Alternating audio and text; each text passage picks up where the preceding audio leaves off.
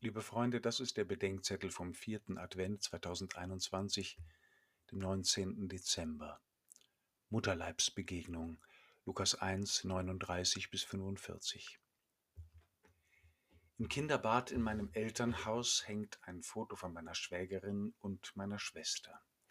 Beide waren vor 20 Jahren zeitgleich mit ihrem jeweils ersten Kind hochschwanger. Sie stehen sich gegenüber, haben ihre Pullover hochgezogen und schauen auf ihre Bäuche, die sich leicht berühren. An dieses Bild denke ich beim Besuch Marias bei ihrer Verwandten Elisabeth. Eine Begegnung von vier Menschen, von denen zwei schon da, aber noch nicht sichtbar sind. Johannes und Jesus als ungeborene Kinder, von denen das eine sich über die Nähe des anderen so sehr freut, dass es im Leib der Mutter hüpft. Die erste Begegnung mit dem menschgewordenen Gott findet nicht in Bethlehem, sondern im Haus der Elisabeth bei Jerusalem statt. Als erstes freuen sich über ihn nicht die Hirten auf dem Feld, als erstes freut sich über ihn ein ungeborenes Kind. Die weihnachtliche Freude beginnt bereits im Advent.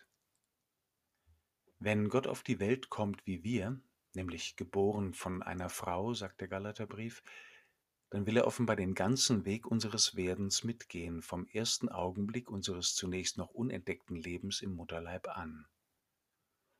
Gott wird Mensch, damit der Mensch vergöttlicht werde, schrieb der heilige Athanasius. Auch das unterscheidet uns von ihm, dass wir nicht Mensch geworden sind. Wir sind als Menschen geworden, was wir sind.